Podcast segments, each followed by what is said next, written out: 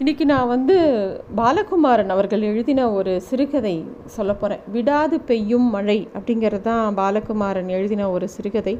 அவர் வந்து நிறைய கதைகள் வந்து நம்மளோட மகாபாரதம் அப்புறம் வந்து நிறையா நாயன்மார்கள் நிறைய விஷயங்கள் அதாவது ஆன்மீக விஷயங்களை அவரோட ஒரு பர்ஸ்பெக்டிவில் எழுதியிருக்கார். அது வந்து நிஜமாக அந்த மாதிரி தானா கதையா? அப்படிலாம் கிடையாது. இது ஒரு புனைவு கதை தான் இப்படியும் இருக்கலாம். இப்படி இருந்தாலும் இதுக்கு ஒரு நியாயம் இருக்குது அப்படிங்கிற மாதிரி கதைகள்ங்கிறது நமக்கு ஏதோ ஒரு நீதியை சொல்லிகிட்டே இருக்கும். அது மாதிரி இந்த கதையில் வந்து இவர் ஒரு நியாயத்தை முன்வைக்கிறாரு. இதுதான் வந்து மகாபாரத்தில் இந்த கதை இருக்கான்னா மகாபாரத்தில் இருக்கிற ஒரு சுச்சுவேஷன் எடுத்துகிட்டு அதை இவர் வந்து தன்னோட பர்ஸ்பெக்டிவில் இந்த கதையை சொல்லியிருக்கார். இந்த கதை எப்படி ஆரம்பிக்கிறதுனா அந்த பையன் வந்து தன்னோட வலக்கட்ட விரலை அங்கே இருக்கிற பாறை மேலே வைக்கிறான். இடது கையால் ஒரு பெரிய வாழை ஓங்கி நிமிர்ந்து அவனோட குருவை பார்க்குறான். அவர் சம்மதங்கிற மாதிரி தலையை ஆற்றார் உடனே முழு வேகத்தோடு அந்த கட்டவரல் மேலே அதை அப்படியே அந்த கத்தியை இறக்குறான். அந்த கட்டவரல் அப்படியே துண்டுபட்டு எகிரி அந்த குருவோட காலடியில் விழருது. அப்புறம் ரத்தம் அப்படியே பீச்சி வருது. அதை ஒரு கிண்ணத்தில் அப்படியே எடுத்து அவரோட குருவோட பாதங்களுக்கு நேராக அந்த பூமியில் அப்படியே கீழே சிந்துறான் அந்த ரத்தத்தை. போதும் அப்படிங்கிற மாதிரி அந்த பிராமண குரு அவனுக்கு ஆசீர்வாதம் பண்ணுறார் அவன் வழியால் அப்படியே துடித்தபடி அவன் இடக்கையால் தன்னோட வ வலது மணிக்கட்டை அழுத்தி பிடிச்சிண்டு அவரை சுற்றி சுற்றி வந்து அவரை நமஸ்காரம் பண்ணுறான் அப்புறமா அந்த கையை எடுத்துன்னு போய் தண்ணியில் அப்படியே இறக்குறான். ஏன்னா கையை அந்த ஓடுற ஆற்றுக்குள்ளே தன்னோட கையை வைக்கிறான். அப்படியே ரத்தமாக போகிறது அந்த அவன் வந்து அவனால் அந்த வலியை தாங்கவே முடியல. அவன் கஷ்டப்பட்டு அவனால் அவன் அவனோட வில்லும் அம்பும் எதை வந்து எப்பயும் தூக்கிட்டே அலைவானோ அது கூட அனாதையாக எங்கேயோ கரை மேலே கிடக்கு. அவனை காணாமல் தேடின அவனோட வேடுவர் கூட்டம் அவனை ஒரு குளக்கரையில் பார்த்து அவனை தூக்கின்னு போகிறது ஏன்னா அவன் அப்படியே மயக்கம் அடைஞ்சு அங்கேயே படுத்து கிடக்கான். அவன் கையில் இருக்கிற அந்த விரலில் ஏதோ மொன்னையாக மூடியிருந்த காயத்தை பார்த்து வியந்து போகிறாங்க அந்த வேடர் கூட்டம். கட்டவிரல் எங்கே அப்படின்னு அவங்களுக்கு புரியவே இல்லை. எதனால் அவன் கட்டவிரல் வெட்டப்பட்டிருக்குங்கிறதும் புரியலை. அவன் வந்து ஒரு விஷயம் மட்டும் தெரியுது. அவனுக்கு அது வலிக்கவே இல்லை. ஏன்னா அந்த குரு காணிக்கையானது குருவோட அருளானது தனக்கு வலிக்கலையோ அது குருவோட மகிமையோ அப்படின்னு அவன் யோசிக்கிறான். அற்புதம் அற்புதம் அப்படின்னு அவனோட குருவை நினச்சே அவன் யோசி ரொம்ப சந்தோஷப்படுறான். ஆனால் அவனுக்கு ஒன்று மட்டும் புரியல. அவனோட குரு எதுக்கு தன்னோட விரலை குருதட்சிணியாக கேட்டார் அப்படின்னு புரியாமல் தவிச்சு போயிட்டே இருந்தான். அந்த வெவ்வேறு காட்டிலேருந்து இந்த விஷயத்தை கேள்விப்பட்டு அந்த வேடர் குலம் இருக்கக்கூடிய எல்லாரும் வந்து இவனை பார்த்து என்ன விஷயம்? என்ன ஆச்சுன்னு கேட்குறாங்க அவனும் நடந்த விஷயத்த சொல்கிறான் கேட்ட உடனே எல்லாருக்கும் துக்கமும் கோபமும் வருது. கடவுளே இது நியாயமா? இது இந்த வானம் பார்த்துட்டு இருக்கா இது என்ன அநீதி? ஒரு குணு ஒரு குரு வந்து இந்த மாதிரி ஒருத்தனோட கட்டவரலை கேட்பானா? இது என்ன நியாயம்? அப்படின்னு சொல்லி எல்லாரும் ரொம்ப கோவப்படுறாங்க அவனோட குலத்தவர்கள் எல்லாரும். இவன் என்ன பண்ணினா குருவை மனசுக்குள்ளே நினச்சி வித்தையை கத்துண்டான். அவர் அருளால் அந்த அஸ்திரங்கள் அவனுக்கே கை வந்தன வில் வித்தை பூர்ணமாக அவனுக்கு தெரிஞ்சது. அதுக்காக தட்சிணை கொடுக்கறதுங்கிறது அதுக்காக காரணமே நம்ம ஒரு கட்ட வரலையா கேட்பார் படிப்பும் ஞானமும் உள்ள ஒரு குரு இந்த மாதிரி ஒரு தவறை செய்வாரா? அப்படின்னு அந்த வேடர் கூட்டமே ரொம்ப கோபமாக கத்துறது பாவி பாவி ஏண்டா கட்ட வரலை கொடுத்த? துர்புத்தி உள்ள அந்த அந்தணனோட சூழ்ச்சி உனக்கு தெரியாமல் போயிடுதா? அப்படின்லாம் வேடர் குலம் எல்லாரும் வந்து கேட்டுட்டே இருக்காங்க. ஏதோ ஒன்னால் நம்ம குலத்துக்கு ஒரு விடிவு காலம் வந்துடும் அப்படின்னு நாங்கள் நினச்சோமே. நல்ல சோறு நல்ல படிப்பு நல்ல சுகபோகம் வரும் ஒன்னால் நினச்சோமே. இப்படி எல்லாம் போச்சே அப்படின்னு சொல்லி எல்லாரும் துக்கப்படுறாங்க. அந்த கூட்டத்திலே இருக்கிற ரொம்ப வயசான கிழவர் அவர் சொல்கிறார் நம்மளோட குல குழ குழந்தை நீ நீ வந்து எங்களுக்காக வந்து ஒரு ஒரு பெரிய சுடராக இருந்த அவன் எப்படி உன்னோட ஆன்ம பலத்தை தட்சணையாக அவனோட சூழ்ச்சியால் கேட்டானோ அதே மாதிரி அந்த அந்தணன் யார் வந்து உன்னோட விரலை வாங்கினானோ அவனோட மரணமும் ஒரு சூழ்ச்சியாலேயே ந நடக்கட்டும். எங்கள் ரத்தம் எப்படி பாசத்திலால் துடிக்குதோ அதே மாதிரி அந்த அந்தணனோட ரத்தமும் பாசத்தால் பிள்ளை பாசத்தினால துடிக்கட்டும். அவனோட பிள்ளை பாசமே அவனுக்கு யமனாகட்டும் அப்படின்னு ஆத்திரப்பட்டு கத்துறார் அந்த வயசான கிழவர் வேடர் கிழவர். வேடர் கூட்டமும் ஆமாம் ஆமான்னு சொல்லி அவர் சொல்ல எல்லாரும் அதே மாதிரி கோவப்படுறாங்க.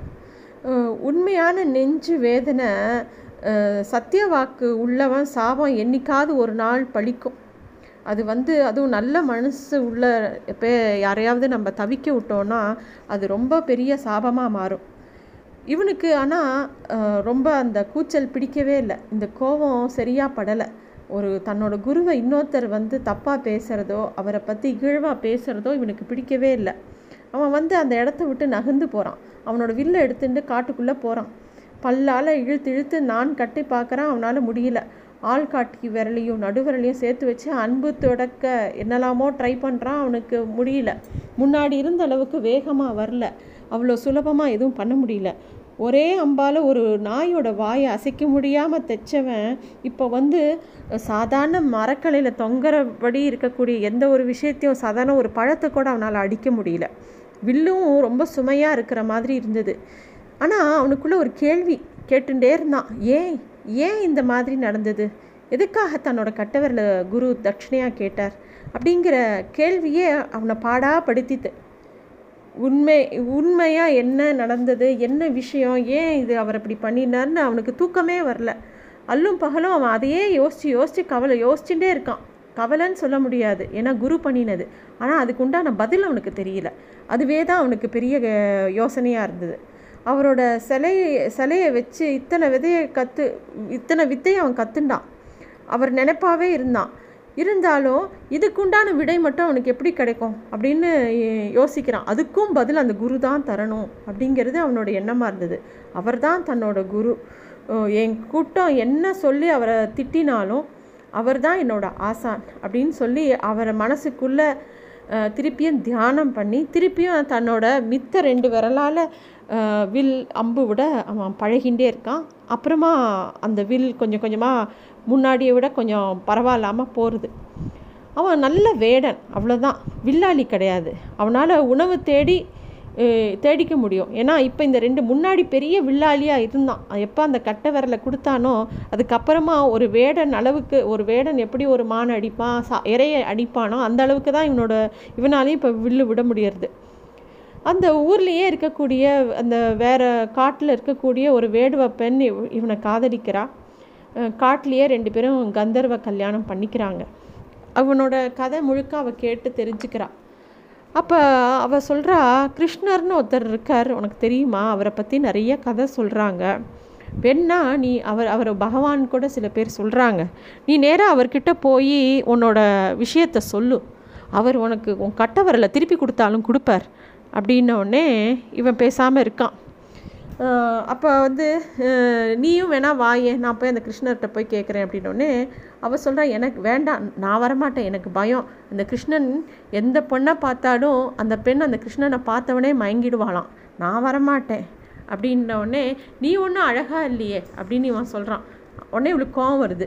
ஓஹோ நான் அழகாக இல்லைன்னு சொல்கிறேன் இல்லை இந்த வார்த்தைக்காகவே உன் கூட வரமாட்டேன் அப்படின்னு கோச்சிக்கிறா அவள் அவன் சரி கிருஷ்ணனை தேடி போய் பார்க்கலான்னு யோசிக்கிறான்.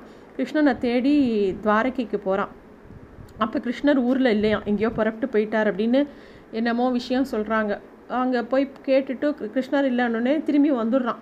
என்ன பண்ணுறதுன்னு அவனுக்கு தெரியல.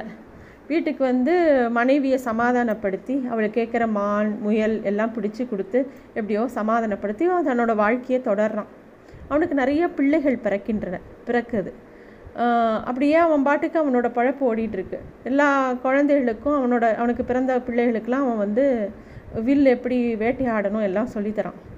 அப்போ வந்து அவன் பிள்ளைகள்கிட்ட சொல்கிறான் இந்த மாதிரி கட்டை விரலை யூஸ் பண்ணாமல் அந்த மித்த ரெண்டு விரல்களை அதாவது ஆள்காட்டி விரலும் நடுவிரலையும் வச்சு அம்பு விட க கற்றுக் கொடுக்குறான். அப்போ அந்த குழந்தைகள் கேட்குறது அப்போ ஆள்காட்டி விரலும் நடுவிரலை விட கட்டை விரலை உபயோகப்படுத்தினா ரொம்ப சுலபமாக இருக்கே அப்படின்னோடனே இல்லைப்பா அந்த மாதிரி பண்ணக்கூடாது. நீங்கள் நடுவிரலையும் ஆள்காட்டி விரலையும் மட்டும்தான் பயன்படுத்தணும் அம்பு விடுறதுக்கு. அப்படின்னோடனே ஏன்? அப்படின்னு அந்த குழந்தைகள் கேட்கவும் அது என்னோடய குருவோட கட்டளை அப்படின்னு சொல்கிறான் ஒரு நாள் அவனோட மனைவி வந்து மயில் தோகை வேணும்னு கேட்குறான் அதை தேடி போகும்போது அப்படியே சுற்றி அலையும் போது ஒரு தொலைவில் ஒரு ரதம் வர்றது தெரியறது. அங்கே ரதத்தில் யாரோ ஒருத்தர் இப்படியே என்னமோ தேடிகிட்டே வர மாதிரி தெரியறது. யாரை தேடுறாங்க? என்ன வேணுமோ? நம்ம வேணால் ஏதாவது உதவி செய்யலாமான்னு கிட்ட போய் பார்க்குறான் பார்த்தா யானை மாதிரி கருப்பாக நிறமுடைய ஒரு ஆள். மானை போல் அவள் கண் அழகாக இருக்குது புளியை போல் ஒரு உறுதியான தோள்கள். தாமரை போல் சிவந்த இதழ்கள். ஒரு மனுஷர் தேரை விட்டு இறங்குற. மெது மிருதுவாக இவனை பார்த்தவொடனே கையை தூக்கி அவனை ஆசீர்வாதம் பண்ணுற மாதிரி கையை வைக்கிறார் சிரிக்கிறார். அந்த சிரிப்பில் அவன் அப்படியே சொக்கி போகிறான் ஐயா நீங்கள் யார் யார் இந்த யாரை இங்கே தேடுறீங்க? இவ்வளோ வெயில் தொ கொளுத்துறதே வேடுவனான எனக்கே இது தாங்க முடியல. உங்களால் எப்படி தாங்க முடியும்? நான் ஏதாவது உதவி செய்யட்டுமா உங்களுக்கு? அப்படின்னு இவன் கேட்குறான் அப்போ வந்து அவர் சொல்கிறார் நான் வந்து அதெல்லாம் ஒன்றும் ப்ரா விஷயம் இல்லை. காலனை போல பயமில்லாமல் இந்த கால கானகத்தில் சஞ்சரிக்கிற வேடரே வாழ்க உம் நலம். இங்கே அஞ்சு ஆண்களும் ஒரு பெண்மணியும் போனதை நீங்கள் பார்த்தீங்களா? அப்படின்னு அவர் கேட்குறார் இல்லையே ஐயானோடனே நல்லது. இந்த மலையோட அடுத்த பக்கம் ஒரு வேளை அவங்க போயிருப்பாங்க. நானே போய் தேடிக்கிறேன் அப்படின்னு சொல்லி திருப்பியும் தேர் மேலே ஏற போகிறார் உடனே இவர் கேட்குற ஐயா அப்படின்னு திருப்பியும் கேட்டவுடனே நீங்கள் மலை உச்சிக்கு போகிறதுக்கு ரொம்ப தூரம் ஆகும். எனக்கு இங்கேருந்து போக ஒரு குறுக்கு வழி தெரியும். என் கூட நடந்து வந்தீங்கன்னா வேகமாக அடுத்த பக்கம் போய் இறங்கிடலாம். அப்படின்னு இவன் வழி எனக்கு அதுக்கு அங்கே போகிற வழி தெரியும் ஐயா அப்படின்னு சொன்னோடனே அவர் சிரிச்சுட்டே திருப்பி இவன் கூட வரார். அவர் சிரிப்பு வந்து இவனை மயக்கின்றே இருக்குது இவனால் அவரோட முகத்தை பார்க்கும்போதெல்லாம் ஒரு மயக்கம் அவனுக்குள்ளே ஏற்படுறது. இவன் முன்னாடி நடக்க அவர் பின்னாடி வரார். இவன் வந்து வாழ் உருவி போகிற வழியில் இருக்கிற முச்சடிலாம் வெட்டி அவருக்கு வழி பாதை பண்ணி கொடுத்துட்டே கூட்டின்னு போகிறான் அப்புறமா நடந்து போயிட்டே இருக்கும்போது இவனுக்கு களைப்பானா கூட அவருக்கு கொஞ்சம் கூட களைப்பே ஆகலை. மயில் பீலி அசைய மலை உச்சியிலேருந்து கூடமாக அப்படியே கூர்மையாக எல்லாத்தையும் சுற்றி சுற்றி பார்த்துன்னு வர. உடனே ஒரு திசையை காமிக்கிறார் அவரே. அதோ அங்கே இருக்காங்க அவங்க எல்லாரும் அப்படிங்கிறார்.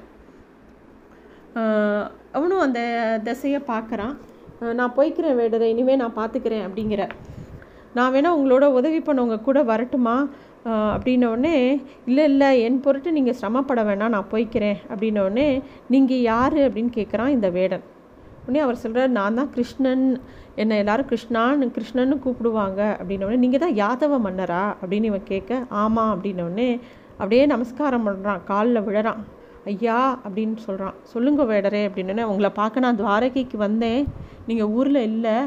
அப்படின்னோடனே அப்படியா என்ன விஷயம்? அப்படின்னோடனே எனக்கு கட்டவரல் இல்லையா? அப்படின்னோடனே ஏன் அப்படின்னோடனே குரு தட்சிணையாக கொடுத்துட்டேன் அப்படின்னு சொல்லி தனக்கு நடந்தது எல்லாத்தையும் சுருக்கமாக சொல்கிறான் அந்த வேடன். எனக்கு திருப்பியும் அந்த கட்டவரல் வர செய்ய முடியுமா? நீங்கள் ஏதோ மலையை தூக்கினீங்களாம் பாம்பை கொன்றீங்களாம் நிறையா அரக்கர்களை கொன்னீங்களாம். உங்களால் எல்லாம் பண்ண முடியுமா? நிறைய பேர் உங்களை பகவான்னு சொல்கிறாங்க என்னோடய கட்டவரலை திருப்பி தர முடியுமா? அப்படின்னு கேட்குறான் அது மட்டும் இல்லை இன்னொரு விஷயம் கூட கேள்விப்பட்டேன். யாரையோ மானபங்கம் செய்ய ஒரு பொண்ணுக்கு அவிழ்க்க முடியாத ஒரு புடவையை கொடுத்தீங்களாம். நான் உடம்பு பங்கப்பட்டவன் ஐயா. எனக்கு உதவ முடியுமான்னு அவன் கேட்குறான் திருப்பியும் காலில் விழுந்து சேவிக்கிறான். அவர் அப்படியே கண்ணை முடிக்கிறார். உனக்கு எதுக்கு கட்ட விரல் வேணும் வேடவரே? அப்படின்னு கேட்குறார் கிருஷ்ணர். இல்லை வில் வித்த மறுபடியும் என்கிட்ட வரணும். எல்லா வித அஸ்திர பயிற்சியும் எனக்கு வேணும் அப்படின்னு அவன் சொல்கிறான் எதுக்குன்னொடனே அதிகம் ஓடி ஆடணும் நின்ன இடத்துலேருந்தே அம்பு தொடுத்தா மான் பிடிக்கலாம். ஒரே அம்பில் பல பட்சிகளை வீழ்த்தலாம். இதோ இன்றைக்கி மயிலுக்கு அலையிற மாதிரி அலையாமல் மயில் பிடித்து வான்னு கட்டளை இட்டால் நேராக அந்த சரம் போய் மயிலை தூக்கின்னு வந்துடும் என் குல குலமும் குடும்பமும் கொஞ்சம் அலையாமல் சாப்பிட்லாம் அப்படின்னு சொல்கிறான் அவர் சிரிக்கிறார். உனக்கு அஸ்திரம்லாம் வேண்டாம் தோழரே. உங்களுக்கு தேவை வந்து எறும் வில் பயிற்சி தான். உங்களோட ஒரு அம்பால் ஊரில் இருக்கிற பட்சிகளை வளர்த்துட்டா பூமியில் பட்சிகளே இருக்காது. இல்லையா?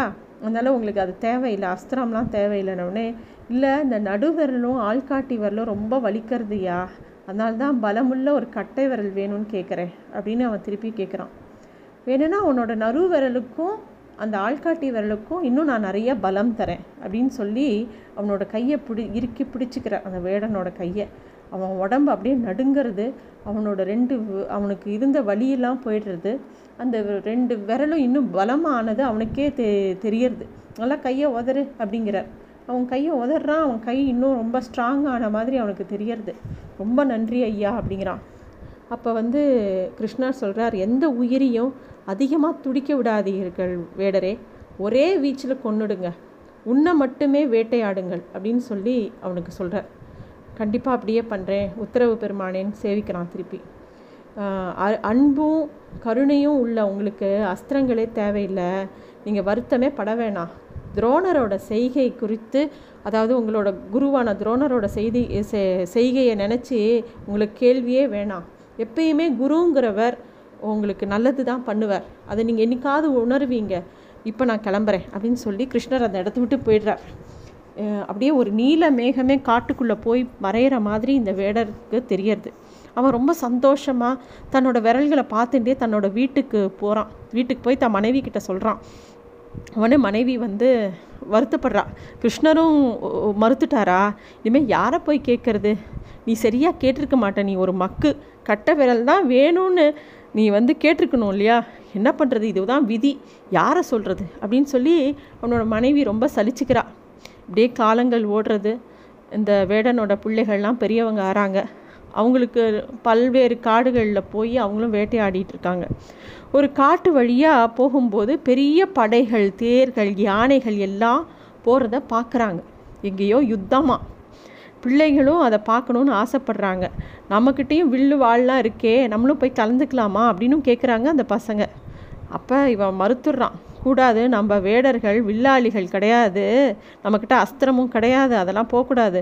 யுத்தத்தை பார்க்கலாமா? கூடாமா? கூடாதான்னு அந்த பசங்க கேட்குறாங்க வேணும்னா போய் பார்க்கலாம் அப்படின்னு கூட்டின்னு போகிறான் இந்த வேடன்.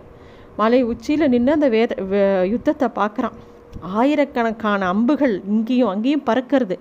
பல பேரோட தலைகள் அப்படியே உருண்டு ஓடுறது. வெள்ளை உடையில் ஒரு வீரன் பல பேர் அப்படியே கொத்தி கொள்கிறாங்க அவன் ஒரு சின்ன பையனை. அதை பார்க்குறான். அவன் அம்பு பல வித்தைகள் காட்டித்து. மந்திரம் சொல்லி அம்பு விட நெருப்பு அப்படியே கொட்டுறது. ஒவ்வொரு இடத்துலையும் அப்படியே விஷவாயும் அப்படியே அம்பு மழையும் பெஞ்சுட்டே இருக்குது என்ன இது என்ன இதுன்னு இந்த பசங்கள்லாம் கேட்கும்போது இதெல்லாம் அஸ்திரம் அப்படின்னு பதில் சொல்கிறான் லட்சக்கணக்கான பூச்சி புழு போல் நிறைய பேர் அப்படியே செத்து மடித்தாங்க அவனுக்கு கணக்கே தெரியல இதில் இந்த யுத்தத்தில் எத்தனை பேர் செத்து போனாங்கங்கிற கணக்கு கூட இவனால் யூகிக்க முடியல. யுத்தம் பல நாள் நடந்தது.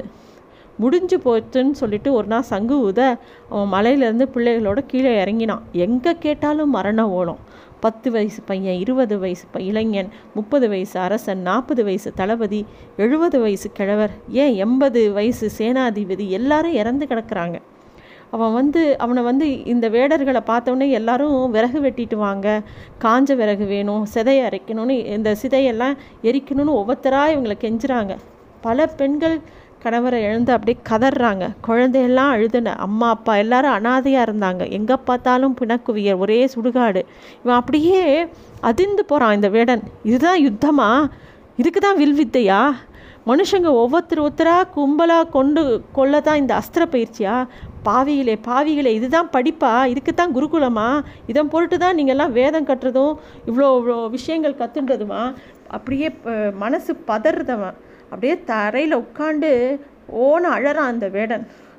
மனசே சரியில்லை. நீங்கள் வேணால் வீட்டுக்கு போங்க. நீங்கள் கொஞ்ச நாள் வீட்லேயே இருங்க அப்படின்னு அந்த பசங்களை எல்லாம் சொல்கிறான் இவன் அழறதை பார்த்து பசங்களுக்கும் ரொம்ப வருத்தமாக இருக்குது இவன் அப்படியே கால் போனபடி நடந்து போயிட்டே இருக்கான். அப்போ தான் வந்து கிருஷ்ணர் சொல்கிறது ஞாபகம் வருது. உங்களுக்கு அஸ்திர பயிற்சி வேண்டாம் வே வேடரே. அதை நீங்கள் தெரிந்து கொள்வீர்கள்னு சொன்னா இல்லையா கிருஷ்ணர்? அது ஞாபகம் வருது. இந்த தாமரை கண்கள் அவனுக்கு ஞாபகம் வருது. வேண்டாம் வேண்டாம் இந்த அஸ்திர பயிற்சியே வேண்டவே வேண்டாம் அப்படின்னு அவன் மனசு கதறித்து. துரோணர் மேலே வருத்தம் கொள்ளாதீங்க குரு எப்பயும் நல்லது தான் பண்ணுவார் அப்படின்னோடனே அப்போ தான் அவனுக்கு தோன்றுறது தன்னோட கட்ட விரலை துண்டிச்சதுனால தன் குலத்தையே காப்பாற்றி கொடுத்துட்டாரு இந்த குரு.